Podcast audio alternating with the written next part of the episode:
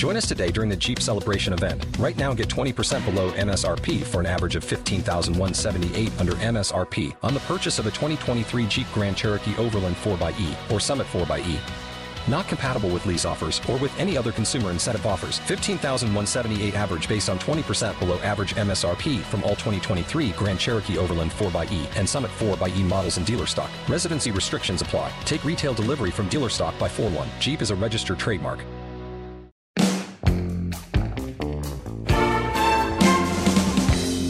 You're listening to Nakedly Examined Music, a podcast about songs and songwriters. My name's Mark Linsenmayer. My guest for episode 151 is Cathal Coughlan. He started in Ireland with Sean O'Hagan as Micro Disney, and you're right now listening to Town to Town, probably the most successful single from their fourth album, Crooked Mile 1987. After five albums, that group broke up. Cathal led the Fatima Mansions from 1988 to 1995, releasing seven albums, he then released five solo albums through 2010 and took a long break working on some theater collaborations. And we are here promoting his new album, Song of Co-Aklan. We're going to talk about the final track, Unreal Time, from that album. Then look back to his third full solo album, 2002's The Sky's Awful Blue. The song is Denial of the Right to Dream. And then we'll go back to the Fatima Mansions. The song is A Valley of the Dead Cars from 1989's Against Nature, their first album. And then we'll conclude by listening to the title track off the Song of Co-Aklan. For more information, go to, I'm going to say it phonetically this time, cathalcoglan.com. For more about this podcast, go to nakedlyexaminedmusic.com, and I'd love your support at patreon.com slash nakedlyexaminedmusic. So I will play a little bit of Town to Town, the biggest hit from Micro Disney from Crooked Mile 1987. But we're going to get very rapidly to the very new stuff. I know that you had taken nearly a decade off with this you had done some collaborations. You'd been doing a lot of stuff in musicals, performances. Can you say a little about where you're at with this particular new album and this song before we hear it? This album was written over, I suppose, a period of about four years mostly. A number of the songs went through many different arrangements as a result. By the time I got to it, I realized I was making an album. I thought I wasn't going to bother with that kind of thing anymore. So once that became plain, I started looking for targets that I wanted to hit musically that I thought represented what I'm about. And I mean, I know that sounds really obvious, but it seemed like a good moment to kind of take stock of a lot of things that have happened to me musically over the preceding decades. This record kind of represents a considerable number of them rather than focusing on just the one. So the song we're going to listen to right now is Unreal Time, which is the final track, a much more mellow track than is on most of it. Can you say a little about your approach with this or what it means before we hear it? Well, it started life as an instrumental, and I didn't know what to do with it for about three years. Um, it sounded a little bit like one of those Jean Claude Vannier or uh, Ennio Morricone's non spaghetti things from the mid 60s originally. But I didn't want to just pastiche, and I wanted it to be a, a real song. So it took a lot of wrestling to get to where it is now.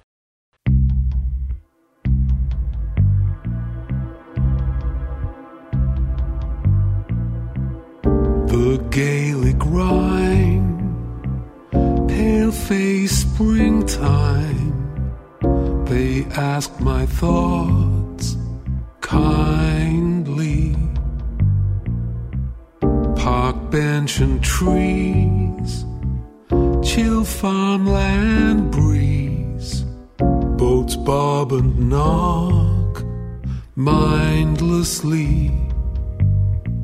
Let me know someone recollects.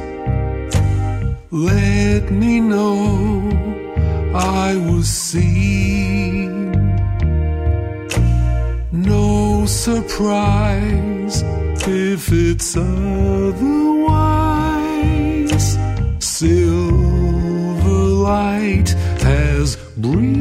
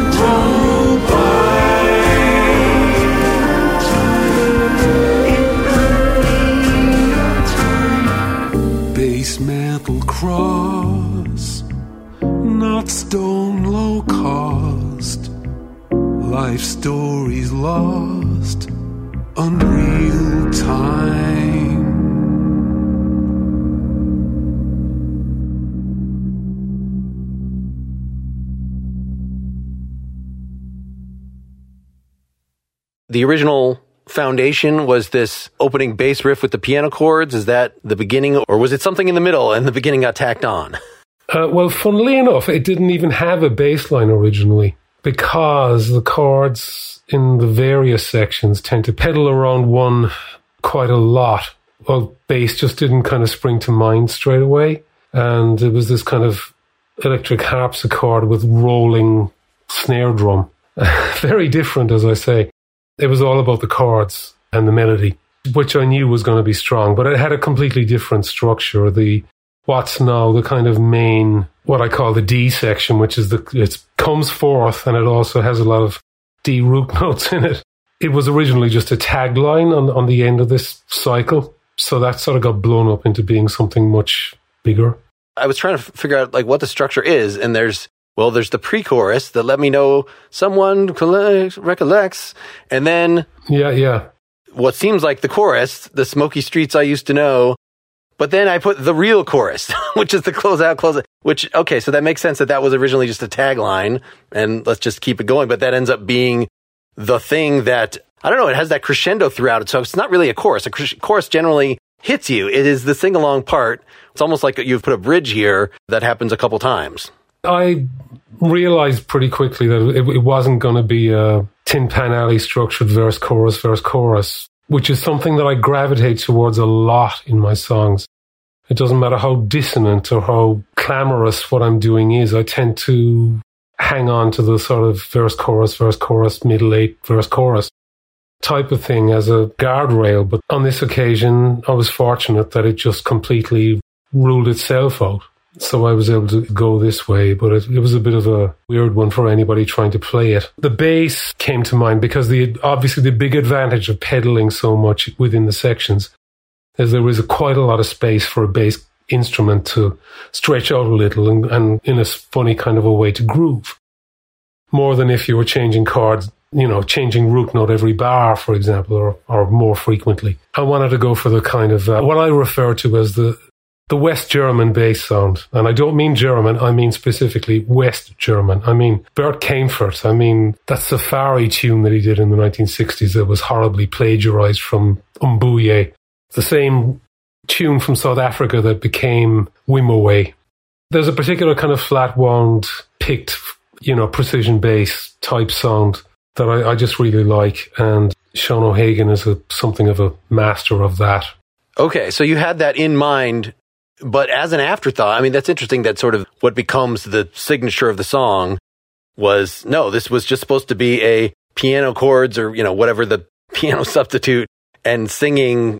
You saying West German is making me think of that. I don't know, your past couple of few solo albums seem, I guess you did a lot of musicals in France. Like, I don't know the, the literature yeah. to say what the style is where you're using a lot of jazz chords, you're using Tin Pan Alley techniques, but it seems very part of a three penny opera kind of, you know, very melodically focused. And so this could also have been that, but adding that whole extra layer of very careful arrangement here to me snaps it out of that. It's not just you standing in front of an orchestra, but it's all about you. It's a very much a more, I don't want to say pop arrangement, but interaction uh, more than, you know, the soloist against the piano. And you could put a 15 piece orchestra behind the piano, but it still ends up being this kind of vocal centered old style pre rock thing. Yes, I think that's a fair summary, actually. You know, for many years, really, after the, from about the turn of this century onwards, I've been trying to become more and more pre rock but there are things in my DNA that just won't shift. and, and I've given up trying to resist that. But it has taken me to some interesting places and I've learned a lot. And certainly the music of Kurt Weill is a really foundational part of my formation as a both as an appreciator of music and someone who makes it. You know, hearing some tunes from Threepenny Opera when I was like 16 or 17 on television in Ireland really kind of turned my head. And later on, things like when David Bowie sang Brecht's Baal for a, a very low key production on, on, BBC Two, you know, and the soundtrack from that was released. It, just seemed to indicate a way of achieving the things that I was interested in about rock music without using that harmonic vocabulary at all. And at the point where I despaired, you know, when we had in Britain things like Britpop were happening in the 1990s and grunge had kind of run its course and was still running that course some decade after the demise of Nirvana. It seemed like the whole vocabulary of guitar music had been traduced and sold down the river so severely that, you know, it was time to try and find dry land someplace else. But like I say, I'm not, I'm not as polarized in my view now as I perhaps was for a long time.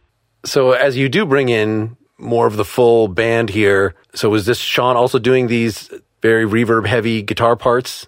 No, that's me, funnily enough. Was that part of the original conception, having these, or was it really just piano and then you're trying to figure out those little guitar riffs going up the arpeggio sort of thing in the, what we're calling the, the real chorus section? Must cut, must do da Yeah, was that pretty early in the process? Well, it was before the final recording took place, which was already about two and a half years down the down the track. But some aspects of it were just busked as I was doing it because I hadn't intended to play that stuff myself because I'm really not very good. But because of the logistics of the recording and the fact that lockdown had just kicked in, the very brilliant guitarist who played most of the other stuff on the album and who I've worked with for years it just wasn't going to be practical for him to play on it. It was through a process of fooling around, really, that a, a lot of those kind of heavily whammy barred things and stuff like that happened. I mean, you were saying you kind of came up with this bass riff and Sean came in and did that. Is that typical of how you work? You know, so if you had written this guitar part and you had your other guitarist who did most of the rest of the songs come in to do this, those riffs still would have been there. Like use this as the launching point. It seems very carefully orchestrated is what I'm saying. There's not a lot of room for other players to come in and add a bunch of extra ideas. It is very dense in its final state. It wasn't so much so when it was just one vocal before all those backing vocals went on. So I think there would have been some scope the type of density that it has is very much an artifact of the final stages of the recording. I knew I did want to have multiple voices on it. The female voice is my friend Eileen Gogan, who is an Irish singer songwriter who sang in the reunified Micro Disney shows in 2018, 2019. And I'm, I'm a big fan of her, of her solo work anyway. Yeah, I really wanted to have a strong female kind of contralto range voice on there. And I just thought it'd be really good to find something that Sean would sing that would showcase him rather than stacking him up in the way that he does a lot on on his High Llamas and his solo stuff. So you're saying they're both on this in that end section. Okay. Yeah. Sean is the one singing the It's Unreal Time refrain, which is kind of foregrounded in the final round. Eileen is doubling my lead line.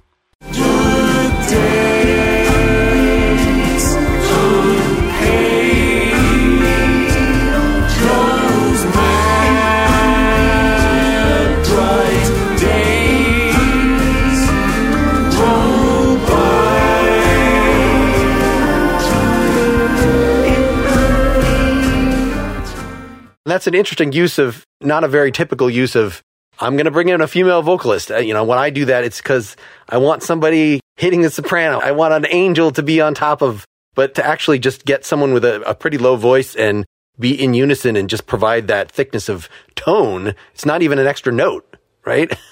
Quite right. Yeah. I don't know, but f- because of some of the, the places the lyric goes, I felt it important to have a female Irish voice. I don't mean to sound jingoistic, but it was quite important to the integrity of the thing. And I was fortunate to know a number of them, and Eileen is among the very best. So, so talking about the lyrics, I mean, a lot of it is the description of these Irish environments, landmarks. I wasn't sure if this was a personal or a political things of being wasted and forgotten. What, can you say a little more about what the message is here? I would say it's much more personal than political. When a person reaches a point of crisis in their life and the past seems to flash through the person's consciousness very vividly, it's very hard to come back to the moment you're actually in. And some stuff happened to me in 2019 that very much took me out of the, the moment that I was in. So it begins with me sitting beside the River Shannon with some people having a conversation and feeling lifted out of that. I should say I don't get to go to Ireland all that much, and no, I haven't been at all for almost two years because of obvious factors. I've said and done a lot of things to do with Ireland in the past that have been could be construed as uncomplimentary. I've had a lot of occasion to revise my view on things.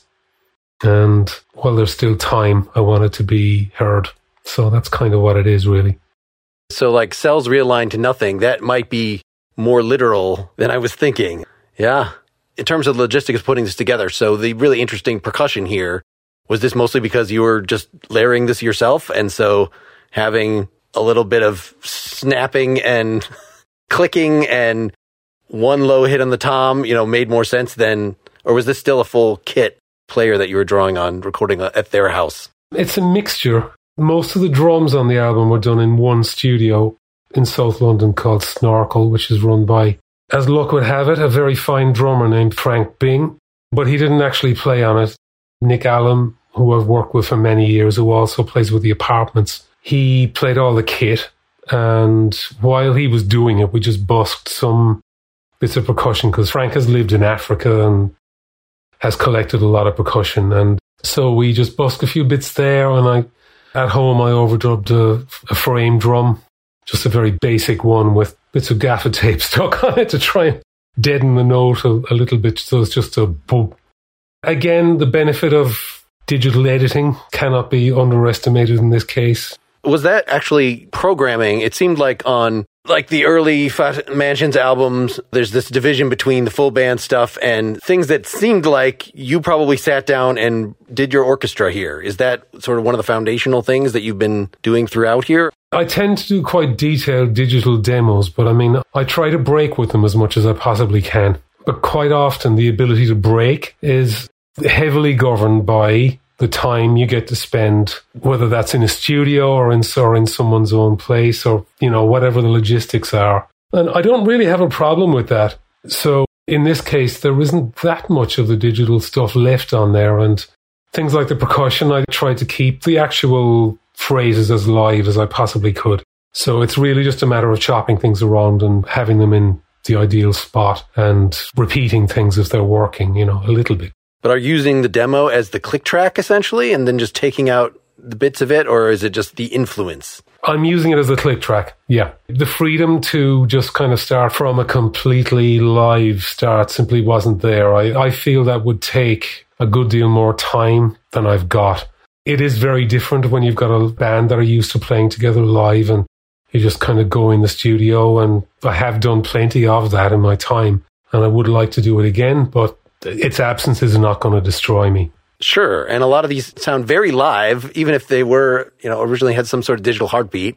Let's talk about the sponsor, and you know who that's going to be. It's going to be Masterclass, where you learn from the world's greatest minds anytime, anywhere at your own pace. Do you like, say, music? Well, for instance, there is a new course by Alicia Keys on songwriting and production that goes into vocal arrangements, how to use journaling and poetry writing and empathy to fuel your creations.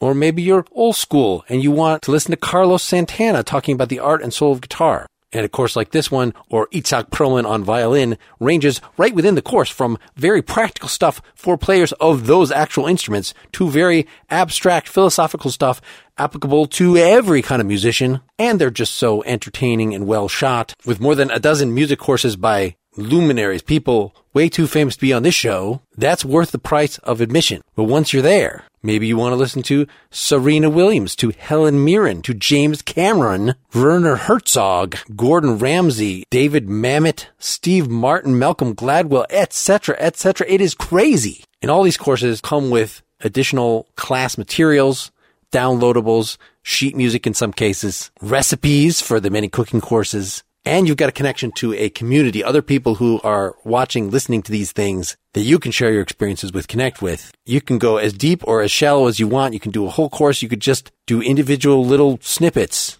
This can really fit in with all the busy activities in your life. Just a little 10 minute smidge will get you a nugget of wisdom that you can apply to your work, to your life. Whether it's Wayne Gretzky telling you how to set attainable goals or Bob Woodward telling you how to grow your roster of sources, people that trust you.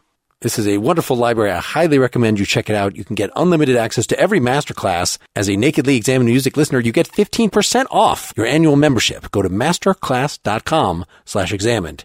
That's masterclass.com slash examined for 15% off masterclass. Let's actually move to an older one here, Denial of the Right to Dream from The Sky's Awful Blue, 2002. Can you say a little about how much of a band did you have at that point? This is your third solo album in? That's right? Correct. Yeah, The Sky's Awful Blue. Very much a live band. This was the Grand Necropolitan Quartet, many members of which are on the new album also. But the particular sound that I was very much infatuated with at that point is the kind of pentangle influenced type of sound. So really anything with Danny Thompson playing bass on it was what I was listening to just all the time. All the pentangle offshoots, John Martyn, some Nick Drake. I'm not I'm not the world's most obsessive Nick Drake fan, but those ideas about arrangement somehow kind of crossed with the very dry sounding Chicago post rock sound of bands like Gastr del Sol and Tortoise which were about at that point. So this is quite a live track. I think there probably was a click, but everything played is live. The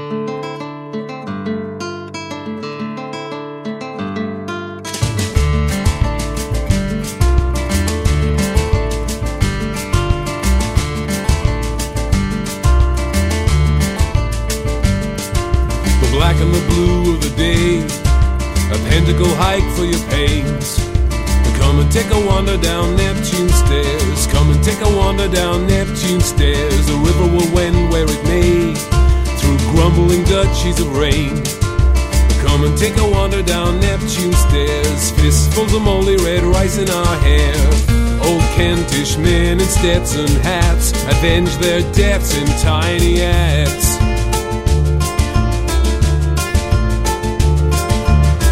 Brass clock towers haunt the plains of tar. They see how weak you are, and you will not dream.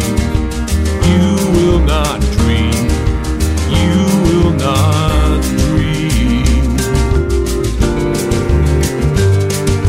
Here come the weak and the starved, so show them how welcome they are. There's something for the tourists of a future age, cultural heritage and TV graves. Never meant it to work, and now every shade is a church. And you're moving to the country where the roads are paved, leaving something for the tourists of a future age. Tune in, drop out for Friday night. Come Monday, love your convicts life. Stay at your post till 9 p.m. Go home, lock up, and then you will not not dream. You will not dream. Those gleaming screens will have their say. Ten lingos bite the dust each day. You will not dream. You will not dream. See Om Kalthum and Harry Partch repenting for their ugly eyes. You will not dream. You will not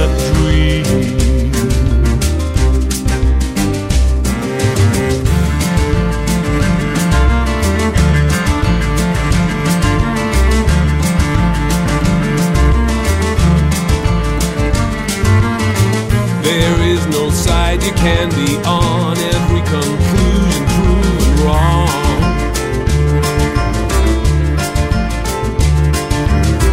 Own up, stand up, support yourself as one of the hired help. Live with the team,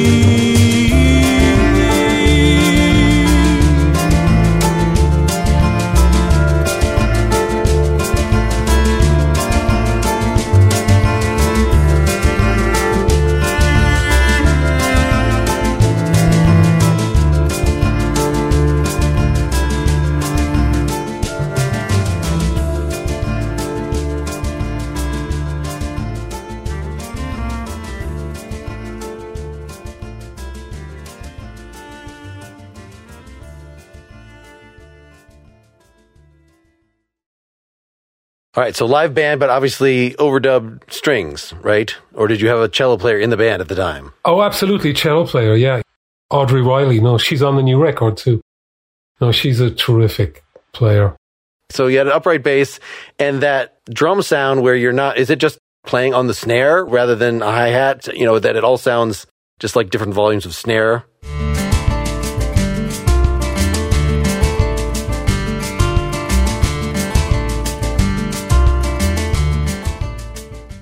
Yeah, Nick was basically just kind of not playing a straightforward kind of rockabilly sort of rat-a-tat, you know, duka-daka, duka-daka. But he kind of plays around with the accents a bit, so this they do travel. But the double bass, Danny Manners, like completely, I won't say metronomic, but it, you, you know where the, where the up and down beats are, just mainly from the bass and the, and the kick drum. So that gives the snare a bit of space. Certainly the verses just don't have a great deal on them, which was something I was very happy to do because I just thought that was the way that that band plays best. And it was the way we'd been playing live on the lead up to it. Well, if you're going to have a really interesting Spanish guitar part, should expose it. It seems like it. Yeah. Don't cover that stuff up. Although, as you get into it, I guess that sort of becomes a little. Are you going to hear more cello? or Are you going to hear more guitar? And I hear little things in the mix of, okay, we need this dun dun dun. You know, we need these individual guitar notes to come out, even though there's no reason that they. You know, that's obviously a mixing thing. There is no side you can be on, every conclusion proven wrong.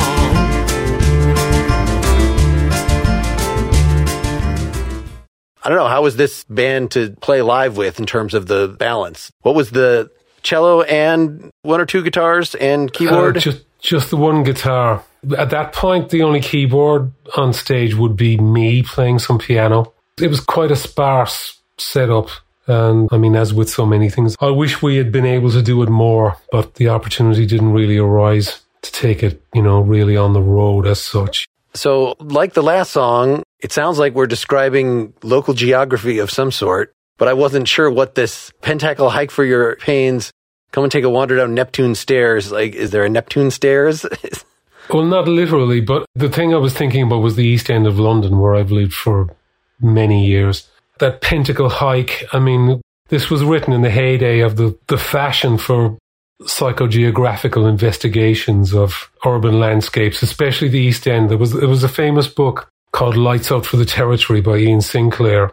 It's a terrific book. A little bit of a compendium of all the outsider artists that have been operating within the East End environment since, I guess, the late 1960s up to the late 90s. And Sinclair would throw in these references to occult landscapes and strange formations of buildings and of, of individual architectures of buildings, especially the architect Nicholas Hawksmoor, who was a, a pupil of Christopher Wren. Wren was the architect who essentially redesigned much of the city of London after the Great Fire of 1666, and Hawksmoor followed on from him into the 18th century. And he would put these pyramids in strange places, in churchyards. And I mean, he was probably a mason. He probably just had a lot of the same stuff going on as the, as the eye in the pyramid on the dollar or whatever. You know, I mean, it was ripe for investigations, really, shall we say. Much of Sinclair's thesis was built around the kind of there are something like six major churches that Hawksmoor built within a space of two or three miles from the city of London eastwards beyond the ancient boundaries and out into what we call the East End. So anyway, that kind of free roaming through the city is just what I'm trying to describe there.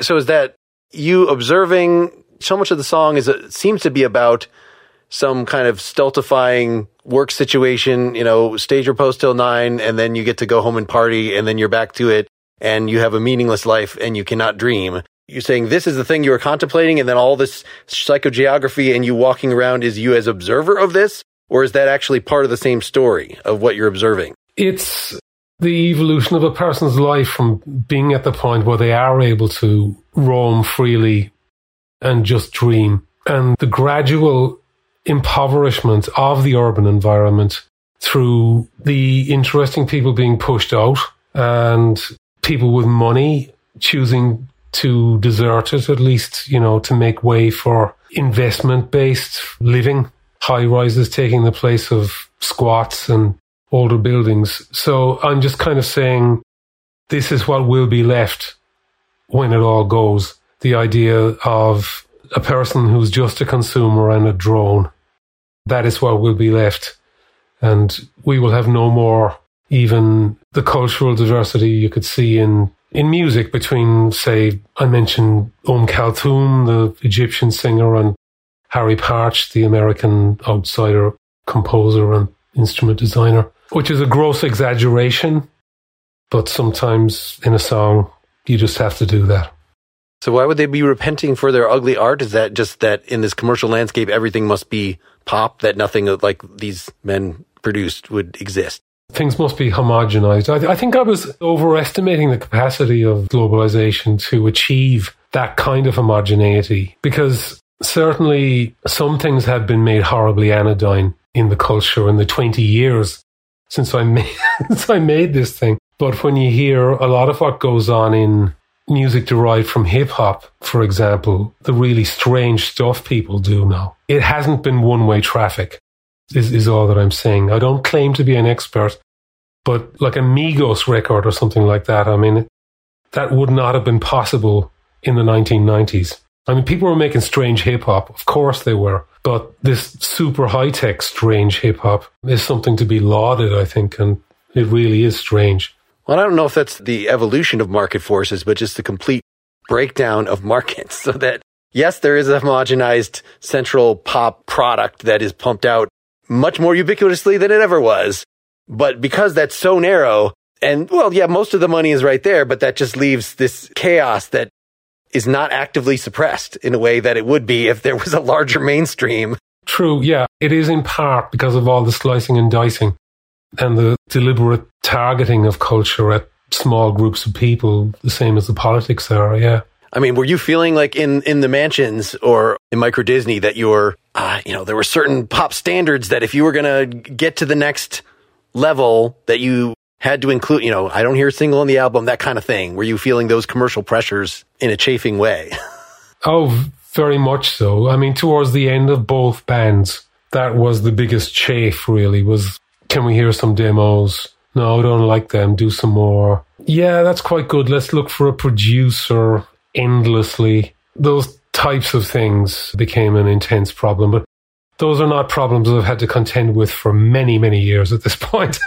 well, now the gatekeepers are no longer interested remotely, so they're gonna not gonna submit any pressure. See, that's how, kind of how I was perhaps interpreting Unreal Time was the, I wasn't really sure if that was part of the personal part was worrying about your legacy. No, I think it's doubting your grip on reality to the point you don't know whether you're dreaming or not. So again, much more literal. Let me know I was seen. That's not about let me know that I have a legacy and I'm remembered. That was like, let me know that I'm literally in this space and not having a, some sort of breakdown. Back to denial of the right to dream, which is a more coherent political thing. Yeah, I think this psychogeography is just funny that I've never heard that in an American context. Certainly there are places where, uh, you know, what's the, the neighborhood, especially of New York City or somewhere like that, that people would want to talk that way. But for the most part, we've been homogenized and McDonald'sized, you know, from the beginning. So the fact that there's not 800 years of history or, or more to dive back into at least changes how one would try to philosophize about the landscape. It becomes, you know, more, more like what you're doing in the first song and talking about the natural features of the land rather than the character of the city. Yes, I mean the fact is it's got the river running through it no matter what, and the and the river is a constant, and it it takes people out. That's the route that people follow when they tend to follow when they're being expelled from the inner city. But I don't know that I entirely agree about the American thing because certainly that book, Low Life, Luc Sante's book about New York City, I think has had a big influence globally.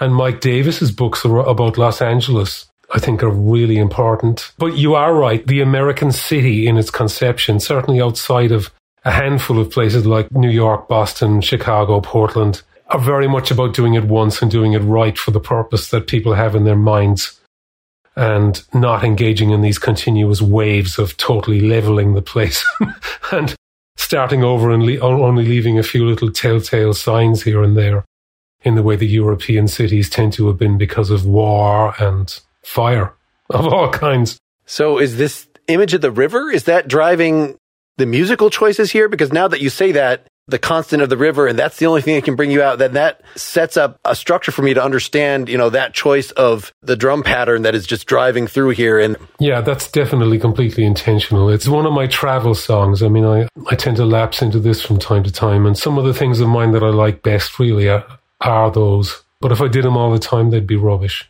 So is there a solo demo of this somewhere, or was this really written with the group? There is a solo demo, but I think it's a, just a very wooden, uninspiring thing.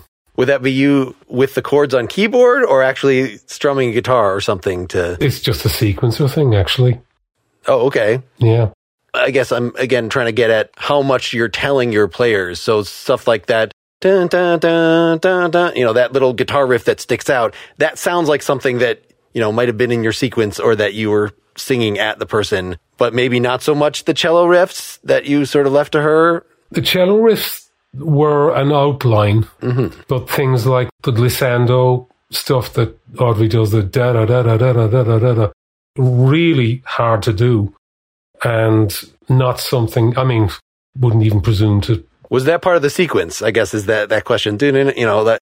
Something a bit like it was, but I mean, certainly it didn't have that dynamic quality at all. And both James Woodrow, the guitarist, and Audrey are from a classical background. They're very active in that world still. They both play quite a lot with the composer Gavin Bryars, especially James. They're used to being given strong guidance as to notes, but quite a lot of latitude as to the expressiveness with which they're played on a kind of a almost micro level, but it's the kind of thing that cumulatively does hit the spot emotionally. So that's the way of working that we've had over the years. And then to get out of the chorus, there's vibes or something like that. Is that vibes, just your yeah, keyboard? Yeah. Okay, so actual vibes to come in to do three notes basically. you will not dream. You will not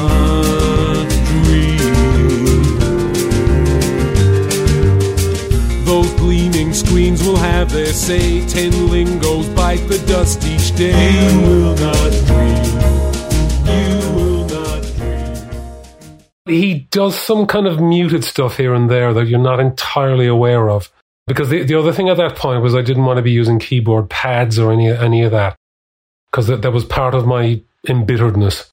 But I was really glad to get him in. He's Dominic Murcott from the High Llamas. also a composer in his own right and a, a teacher. And yeah, he just made a beautiful sound. It gave it that kind of Chicago ness that I wanted to have. Because at that point, artists were working a lot in that kind of space as well. I'm not sure what the alternative would have been, but I just I found this structural thing interesting about this that it just maybe it's again the river thing that the verses are pretty not rapid fire compared to a lot of your delivery, but just the fact that it spills directly into the chorus that, you know, suddenly there's this big opening with the strings and the piano entering. I guess we're going to see the same in our third song. That there are definitely places like at the end of the chorus where I was just pointing where, okay, we got to have something, little instrumental transition section to get us there. And I could very easily see in a song like this, which is based on this moving guitar of like, let's finish the words of the verse, let the guitar do something, and then we have our nice, pretty chorus. But here, we're just pitched right into it. It actually sounds like the bridge isn't quite finished, like it's only done three out of four or whatever it is that our brain is telling us. And yeah, I just really like the effect that had because it just hits you in the face with the you will not dream message without having to yell it. It just kind of trips you up slightly rather than screaming it in your face. Well, let's get that third example out here because this also has sort of interesting use of where you're going to leave the space for the instrumental jam, where we're going to just pitch into it. This is Valley of the Dead Cars from the Mansions from Against Nature 1989. So this was my suggestion. I had not heard the whole, I think this is the only album by that band I'd heard at this point because you just released it on the streaming services like a few days ago.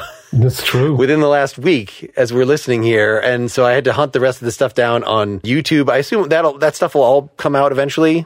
Soon, actually, funnily enough. Um, it's been a long, long wait, but yeah, there's finally a really good person involved in putting it together and certainly in the next couple of months. Well, just a tremendous variety and a lot of very, very high energy stuff on those albums. Do you want to say a few words about this song before we hear it? Well, it was one of the first things that I wrote for what became the Fatima Mansions. I was obsessed with tritones at this point because Nick, who was even then was the drummer we were working with, had just told me about tritones, like the flattened fifth, you know. The devil's tone, yes. The, de- the, de- devil's interval, yeah. Um, so I thought, oh, yeah, I'm having some of that.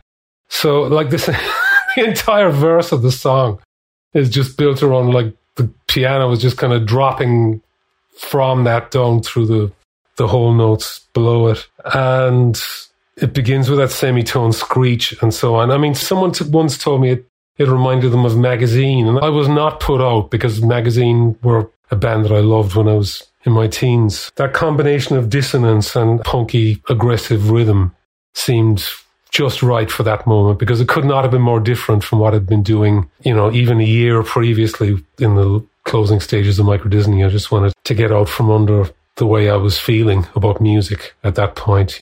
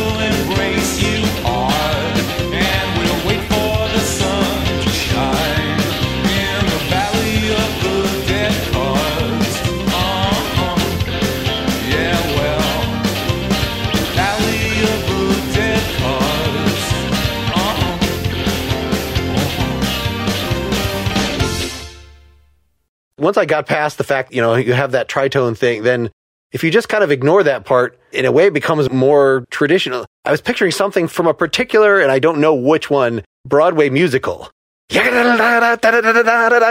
You know, this is the New York City and the, the cars are going by and it's the big overture is, but I, you know, I have no specific reference for that. But you've got the instrumentation. Of course, you would not hear that. Well, you might now. Who the hell knows what's happening on Broadway at this point? But at this point, given that Broadway is always, you know, 20, 30 years back, having thrashy guitars and this piano leading that off would not be the instrumentation of that. But the gesture itself, I guess you were doing a lot of things in sort of the, I don't want to say rap, but how do you think about your rapid fire vocal delivery? You know, it doesn't exactly get the lyrical message across very clearly, but other than that, I'm, I'm quite happy with it. It certainly suited the message of the song, which was kind of very disrupted. it's a bit of a travel song, but it's it's somebody traveling under a very very heavy load of trouble in their life. Very very you know sort of apocalyptically troublesome life, and in a way, it's the opposite of Unreal Time. It's me traversing Ireland with a very very jaundiced eye. You know, Irish people are notorious for this, especially in the arts. So I mean, I know it might provoke some groans when I say this, but I always carry it with me in my mind because it formed me. There's something quite particular about migrating from a culture to another culture that's superficially quite similar, but in terms of the human landscape could not be more different. You're always looking for reference points and that is so even when you intermarry and you kind of build some roots in the adopted place. I guess what I'm doing in, lyrically in this thing is I'm looking at, at Ireland in the 1980s when things have really kind of really gone badly skew whiff. The society can't come to terms with what limited progress in people's social freedoms, sexual and intellectual, have those limited freedoms that have come into existence are kind of officially denied. So what I'm doing is I'm taking that kind of Irish trope of seeing Ireland as a woman and, and writing all of this dysfunction onto this woman.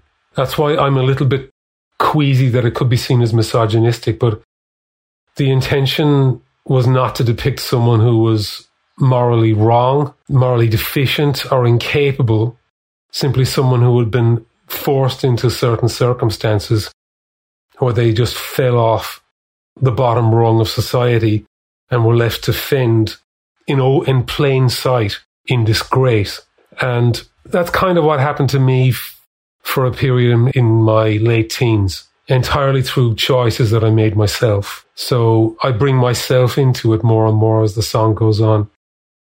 The me that's in the song definitely doesn't come across very uh, sympathetically either. So defense upon defense upon defense, but that's really what I'm doing. So the rapid fire delivery really suits that because it's just flashing past at breakneck speed and you don't get to make choices. They make you and they make your future. And there is this moment at the end where the me character and the Ireland woman character embrace, but it's a hopeless situation. That's a lot of story stuffed in here. Uh, the nuns told her, do not waste sensation. So I was reading that just in terms of this is purely a picture of a fictional prostitute, or how do I interpret that line in the light of this more complicated story that? I think what it's saying is that I was obviously really full of the damage that the Catholic Church had inflicted on the country. Because for those who don't know, when the British left, you know, as the colonial power, they essentially ensured that they had put the Catholic Church in place as the supposed grown ups in the room so that the island next door to their island wasn't going to just erupt into the social mores of the, the 11th century, which was prior to their arrival, once again after they left. So great social control was exerted by a particular flavor of Roman Catholicism, but it was very much operated by the Catholic middle class. And what I'm doing in that line is I'm mocking the idea that Catholicism is this kind of sensual faith where, you know, the incense and the vivid colors and the, the Botticelli and the Caravaggio, you know, that this stuff somehow translates into the actuality that that faith creates when it's allowed to operate in a completely non pluralistic environment, which is what happened to Ireland, you know, for a great many years, at least a century. So that's why I felt I had to put in that dig. You know, the fact that this woman ends up in dire straits, but she's got like some absolutely worthless advice from the pedagogy, if you like, of her youth to guide her. It doesn't guide her. It's an interesting mixture of tones and the fact that you can put in a little sort of ironic joke in there as opposed to the whole thing being simply bitter, which certainly a lot of it, you know, that's kind of what comes out if, if you're spitting all this and, but you hear junkie man have your fill. Like, okay, well, we got the general gist here. And then, of course, the chorus itself is almost like the ironic peppiness of a commercial. And now they can rest at last, even the way that you're singing that definitely uh, layers of of snark on this one. It's punk, but yet it has things like that. Well, she had friends that went abroad and do not write, and what answers that is a piano doing this kind of ha cha ha cha. Like there's some very uncool things in this punk song, is what I'm getting at.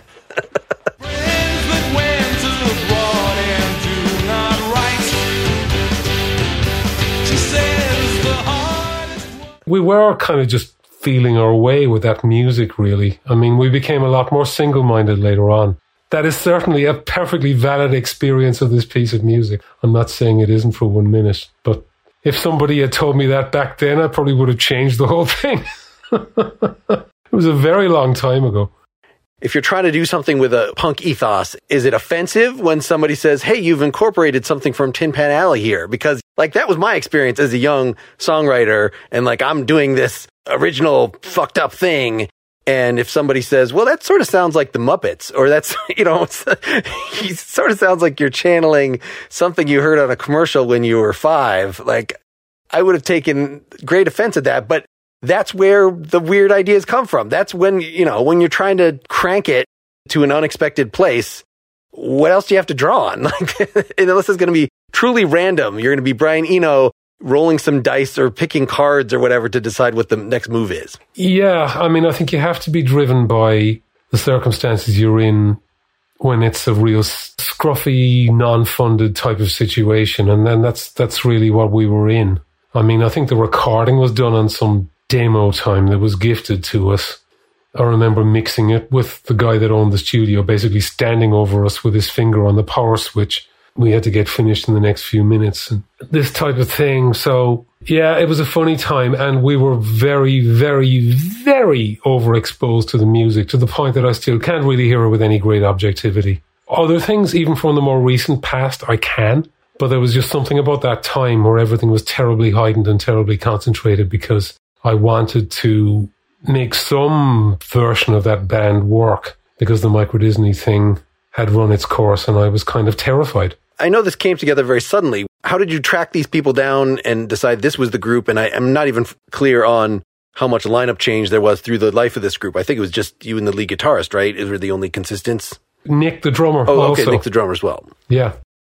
We were the constants, yeah. And on this track, it was John Fell from Microdisney playing bass, who was also on my new record. And a keyboard player who was just a friend of the guitarist, like a really talented musician, but it didn't last. That relationship. We went we went through a number of keyboard players. It was a bit like being the bass player in Roxy Music, but for different reasons. Well, was one of those reasons that again you were also the keyboard player that was coming in with this is the way the songs are constructed, and that can be a very difficult thing to layer over. Like I don't know, unless they have like a definite, this is your spot in the band you get to fill that out with whatever you want. It was, yeah. but the keyboard is sort of too useful to do that.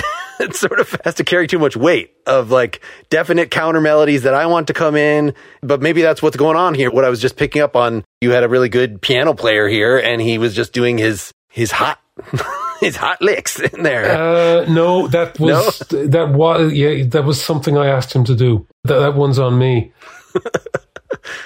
Basically, there were different reasons why every one of the keyboard players voluntarily went. But there is something in what you're saying, certainly. I think it's one thing to go to a more lucrative gig, but you might not be as inclined to do it if you felt you had more influence over the band you were presently in. So the keyboard equivalent occurs to me like with the Roxy Music bass player is Squeeze that they went through several people, but at least the keyboards have like this is the keyboardist role.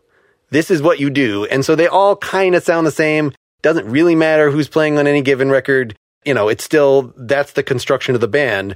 But I don't know, you guys were just so eclectic. It's hard for me to without listening to all the albums many more times, which I plan on doing, to kind of hear what everybody's whether there was anything like a consistent role for anybody.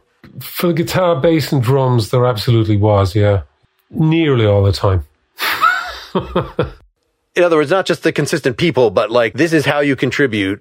Were you even at this point in terms of your orchestrations, like dictating to the drummer, this is the beat that I have in mind.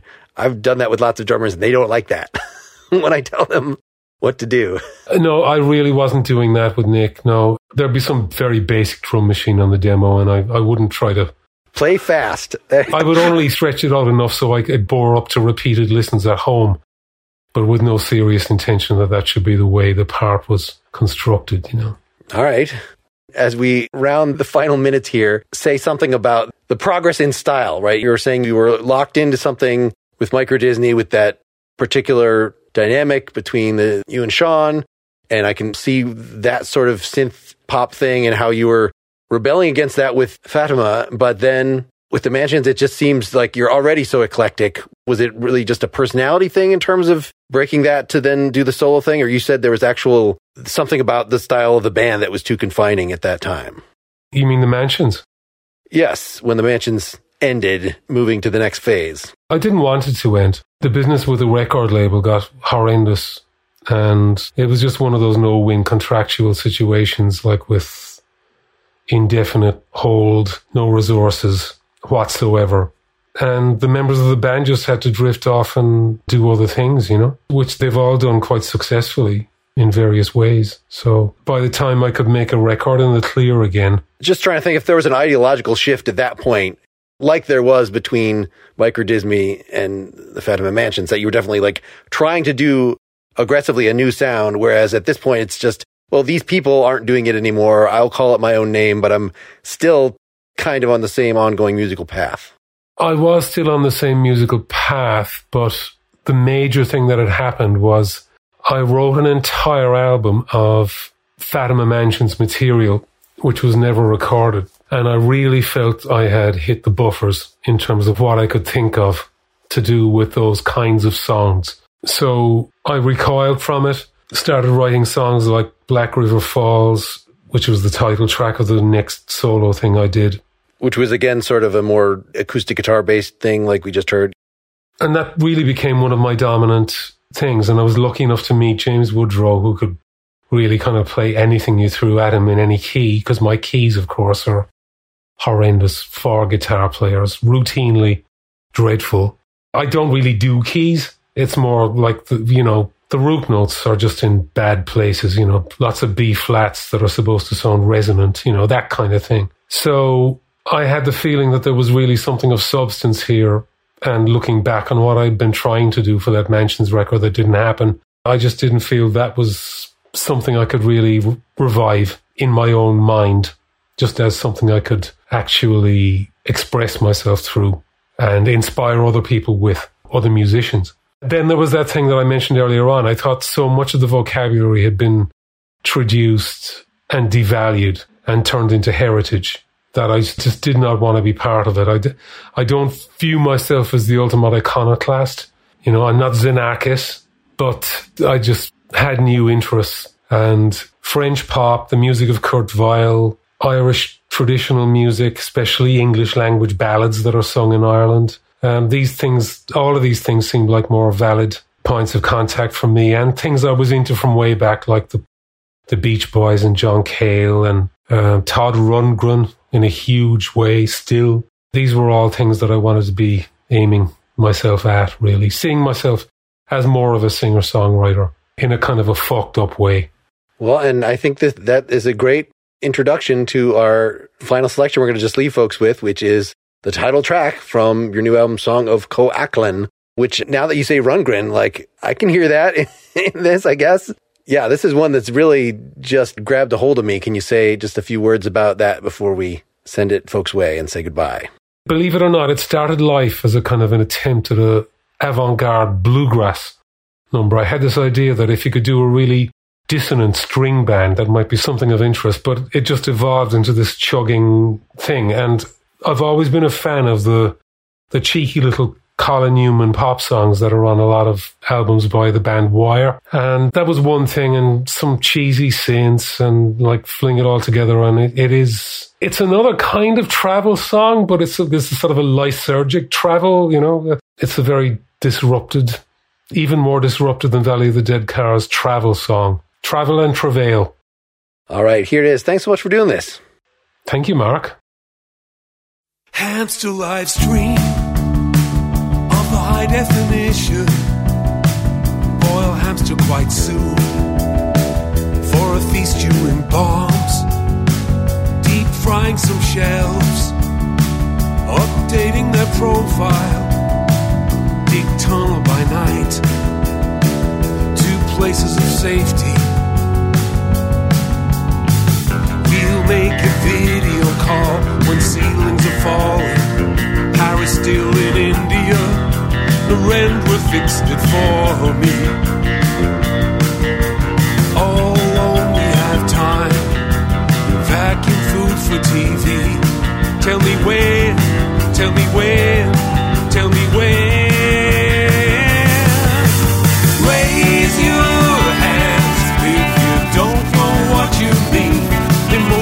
Fixes, cadavers and ditches. Feast your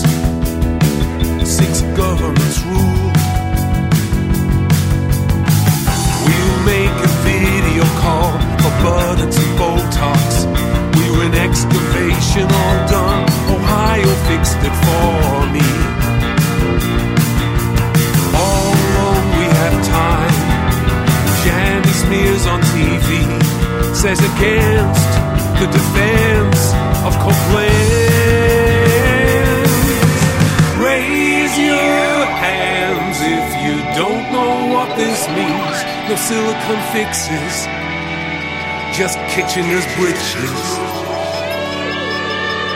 Feast your eyes, seems the robot's up and died, feeling affronted. Come on, blame the unwanted. Thank you so much to Cathal. I'm 90% sure I'm pronouncing that correctly, but Irish pronunciations are very unnatural to me, and he did tell me as we started the interview how to say it. I know it's not Cathal. This latest album is really great, and just stumbling across Cathal's output, I feel like I was introduced to another Elvis Costello, but yet only had a couple weeks to internalize what I was hearing, so I did my best. You can learn more about him by going to cathalcoughlin.com. And I've got to say, this is a really good string of Nakedly Examined Music episodes. Next is Glenn Phillips from Toad the Wet Sprocket, and then Steve Kilbey, lead singer for The Church, and Chris Connelly, a name I was not familiar with, but he was the sometime singer for Ministry on some of their most famous albums, Revolting Cocks around the same time in the early 90s. So big, gritty industrial bands, but then he's had a string of solo albums based in acoustic guitar and very David Bowie like vocals, getting increasingly complex, very much like the Cathal Coughlan stuff you just heard here. His latest thing that we discuss is a double album that is a narrative depicting the lives of two Scottish poets and their romance, real historical figures. So another very literary gentleman. I hope you're subscribed directly to this podcast, even if you're listening to this individual episode on the Partially Examined Life feed. You know these episodes don't stay there forever. Go to nakedlyexaminedmusic.com. Or if you're feeling generous, if you're feeling like you want to show me that you are a loyal listener who cares that this comes out, please go to patreon.com slash nakedlyexaminedmusic. You can sign up to be a supporter of the show. You'll get my show notes that include the lyrics, my comments on the arrangements, the things that went into this interview.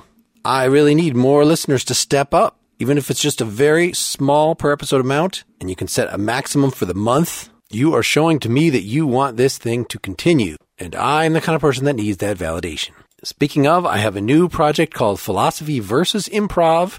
It is likely not, as you are hearing this, quite on the streaming services yet, but if you go to philosophyimprov.com, you can hear a few episodes, see what that's like.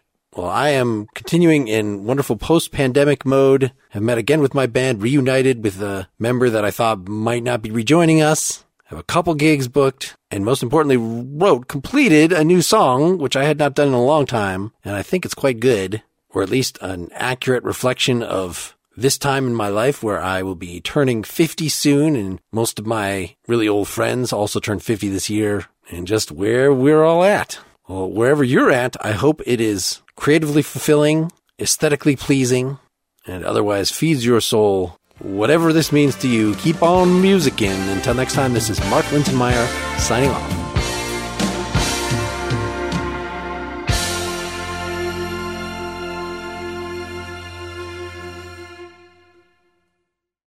As humans, we're naturally driven by the search for better. But when it comes to hiring, the best way to search for a candidate isn't to search at all. Don't search, match with Indeed. When I was looking to hire someone, it was so slow and overwhelming.